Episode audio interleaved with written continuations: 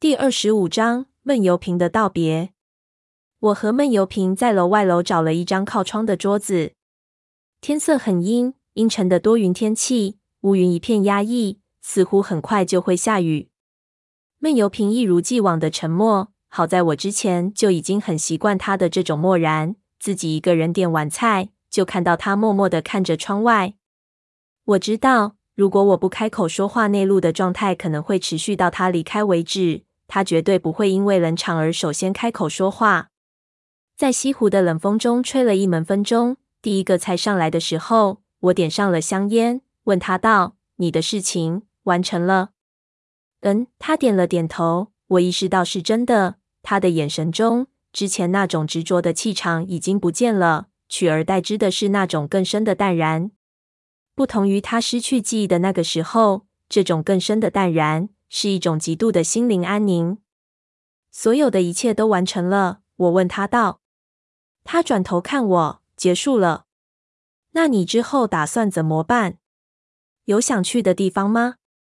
要不在杭州住下来？我问道。心中默算自己的财产。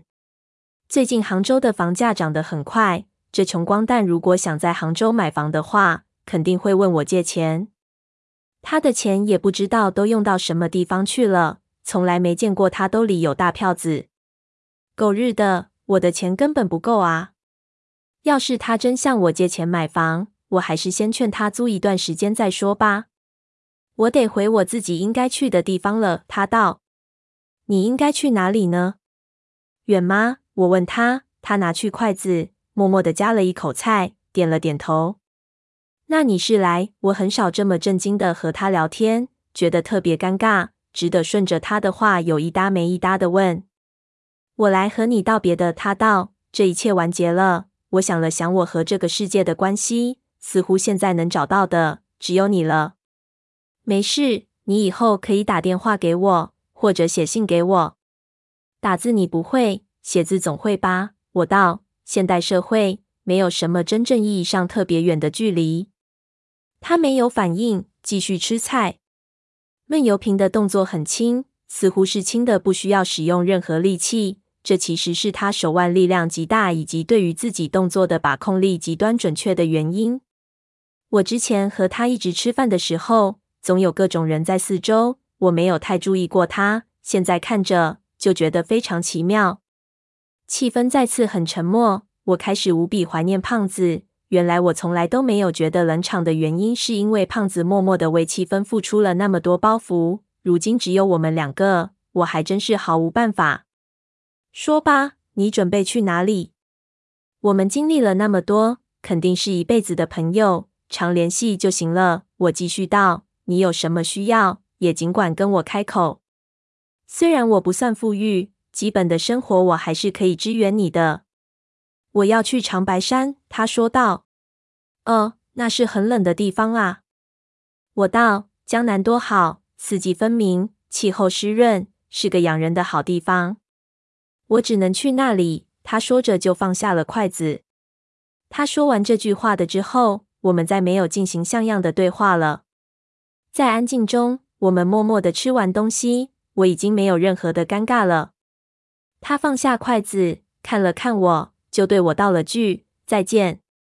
说完，他站了起来，背起自己的包就往楼下走去。我有些讶异，在那里叫道：“咱们菜还没吃完呢。”他已经下楼了。我闷闷的抽了几口烟，站起来靠在窗户旁，就看到他已经沿着孤山路远去了。我坐下来。心说这是什么情况？他是没钱埋单怕尴尬吗？以前没钱的时候多了去啊，没见他这么见外过。品了一下刚才他说的那些话，我觉得有点奇怪，总觉得他的话语中有一种特别莫名的感觉。我是来和你道别的，这一切完结了。我想了想，我和这个世界的关系，似乎现在能找到的只有你了。我忽然一下从座位上站了起来，想起他的一个称呼——职业失踪人员。他以前要离开，是走，从来不会说一句。在巴乃和我们道别的时候，也没有说过任何话。道别这种事情，在职业失踪人员身上，似乎是不太可能出来的。而且这次还是他千里迢迢从其他地方赶到了我的面前，特意来和我道别。这道别一定和他以往的离开是不一样的，一种强烈的不想感让我如坐针毡。他要离开的是这个城市和我这个朋友吗？不是。那他要离开的难道是这个世界？长白山，我甩下我所有的现金。告诉服务员把找的钱送到隔壁的西林印社去，然后抓起椅子上的衣服就去追。我一路追到了北山路，跑得我浑身是汗，也没有追上他。北山路上只有无数空的的是在路面上来回穿梭。我又跑回自己的铺子里，简单的收拾了一下自己的行李，背起来就和王蒙说：“我要出去一下。”王蒙立即脸色惨白，一下拉住了我。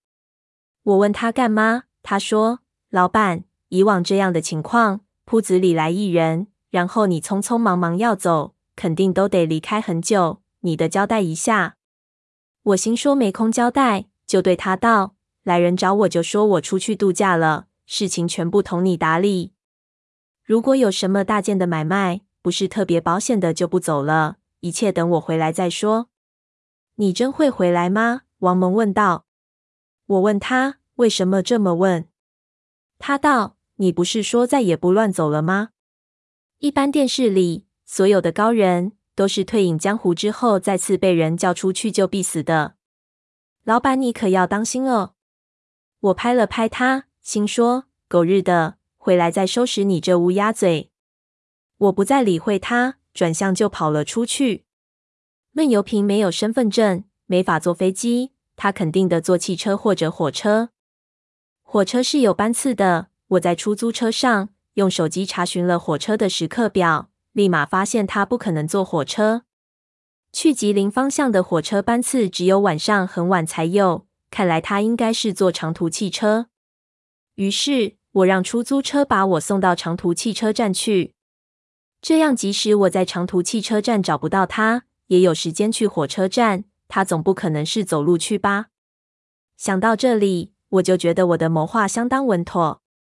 一路到了汽车站，不知道又是什么运输期的旺季，人山人海。我挤进人群，不停的找，好几次都感觉自己似乎是看到了，挤过去却发现不是。接着我跑到上车的入口处，继续在附近寻找，但还是没有。我满头大汗，心说。难道是出租车司机急速飞车？我竟然超过他了，先到达了这里。还是说，小哥确实没钱，他根本不是打车来的，而是走路？那他现在能走到延安路口，就算是不错了。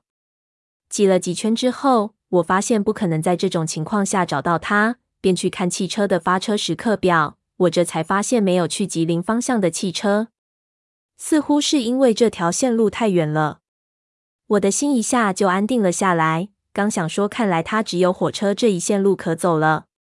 恍惚间，我一下就看到，在外面停的一辆车里，他就坐在里面。车子已经开动了，从后车室的窗外开过去。我咦了一声，心说什么情况？没有去吉林方向的车啊！我立即去问值班员，值班员说这是一辆去北京的车。我靠！我心说这是什么情况？不管什么车，只要是一个方向，先上了再说啊！这是闷油瓶的逻辑，只有他自己知道自己的所有行为，和理解已经没关系了。我追出站，汽车的出站口离候车室很远。等我到了，车子连尾灯都看不到了。我喘着气告诉自己必须冷静。狗日的，我就不信，在这种城市里。我会输给一个生活能力九级伤残的人。我打车重新回了铺子，王蒙正兴高采烈地玩着扫雷。我一进去，差点把他吓得从座位上摔下去。老板，你这一次这么快就回来了？少废话！我把他从座位上踹下来，上网订了机票，然后迅速在网络上查了所有的行程、汽车到站的地方、时间，他可能继续走一程的途径。全部记录下来之后，一路狂奔去机场。飞到北京之后，我比汽车的到达时间最起码早了五个小时。我在汽车站的出站口买了几个茶叶蛋吃着，等着闷油瓶的到来。我在想，我应该怎么去劝他？大事根本打不过他的，跑也跑不过。如果他心意已决，我一点办法也没有，只不过是在这里浪费口舌。要么我就趁其不备，从背后偷袭他。我在边上找了一块板砖，掂量了一下，看了看旁边卖茶叶蛋的，他的身高和闷油瓶差不多，就比划了几下。我的脑子里浮现出闷油瓶反身一脚把我直接踹到墙上去的画面。他的警觉性太高了，时后做给出的成功概率实在太低，而且万一我成功了，一下把他拍死了，老子还得坐牢被枪毙。要是到下面去和他再见，不知道该怎么和他解释。用药，我心里想，不知道现代的安眠药对他的体质是否也有作用。如果有用，我就先骗他去一个地方休息，然后说我有一件特别重要的事要和他商量，希望他能帮我。之后，我在饮料里放入安眠药，等他昏迷过去，我就把他绑结实了，找小花要辆车。直接送回杭州。我的脑子里又浮现出闷油瓶在听说我要找他商量事情的时候，毫无反应，扭头就走的画面。我此时必然上去拖他，然后他又是反身一脚把我踹到墙壁上去。我头疼欲裂，怎么想都无济于事。就算绑回杭州了，我也没有办法留住他，除非我做个铁笼子把他关起来，否则他说走就会走。如果把他关到精神病院去，也许还可能。但是他的身手太好，我觉得任何地方都不可能困住他。到时候还会连累精神病院的医生护士。想着想着，我就心凉了。我发现怎么都不可能，我是不可能改变他的主意的。但是我还是要尽力一试。我还想到，闷油瓶是否只是去长白山下的那个村子里定居，每天看看雪山。抽抽老烟袋，准备在那个地方度过晚年呢？无所谓，就算那样，我最多出个丑而已，没关系。我收回思绪的时候，看到卖茶叶蛋的人正看着我手里的砖头，急急忙忙的收摊走人。也许是我刚才想的时候，表情非常奇怪。我赶紧把砖头甩掉，心中已经做了决定，这是最后一劝。如果我劝不了，也就不强求了。然而，闷油瓶是永远不会让我如意的。我在汽车站一直等，等到凌晨那辆车到站，就发现车上根本没有闷油瓶。我看着所有人一个一个的下车，然后离开，在他们背后望了好久，最终确定没有闷油瓶。我立即上车，直接把司机揪住，问闷油瓶去哪儿了。折腾了老久，司机才意识到我在说什么。他和我说。闷油瓶中途在一个收费站下车了。我摇着司机的脑袋，问他：“你确定是下车了，而不是上厕所上太久落下了吗？”司机说：“闷油瓶自己和他说的，绝对错不了。”我问了那个收费站的位置，然后在附近找了一个网吧，把地图全部打开，自己查看。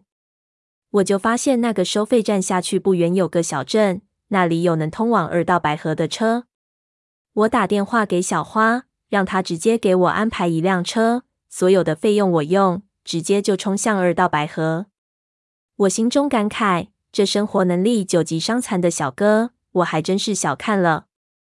显然，他对于到某些地方的捷径，脑子相当清晰，不管在古墓中还是在现代社会里都是一样。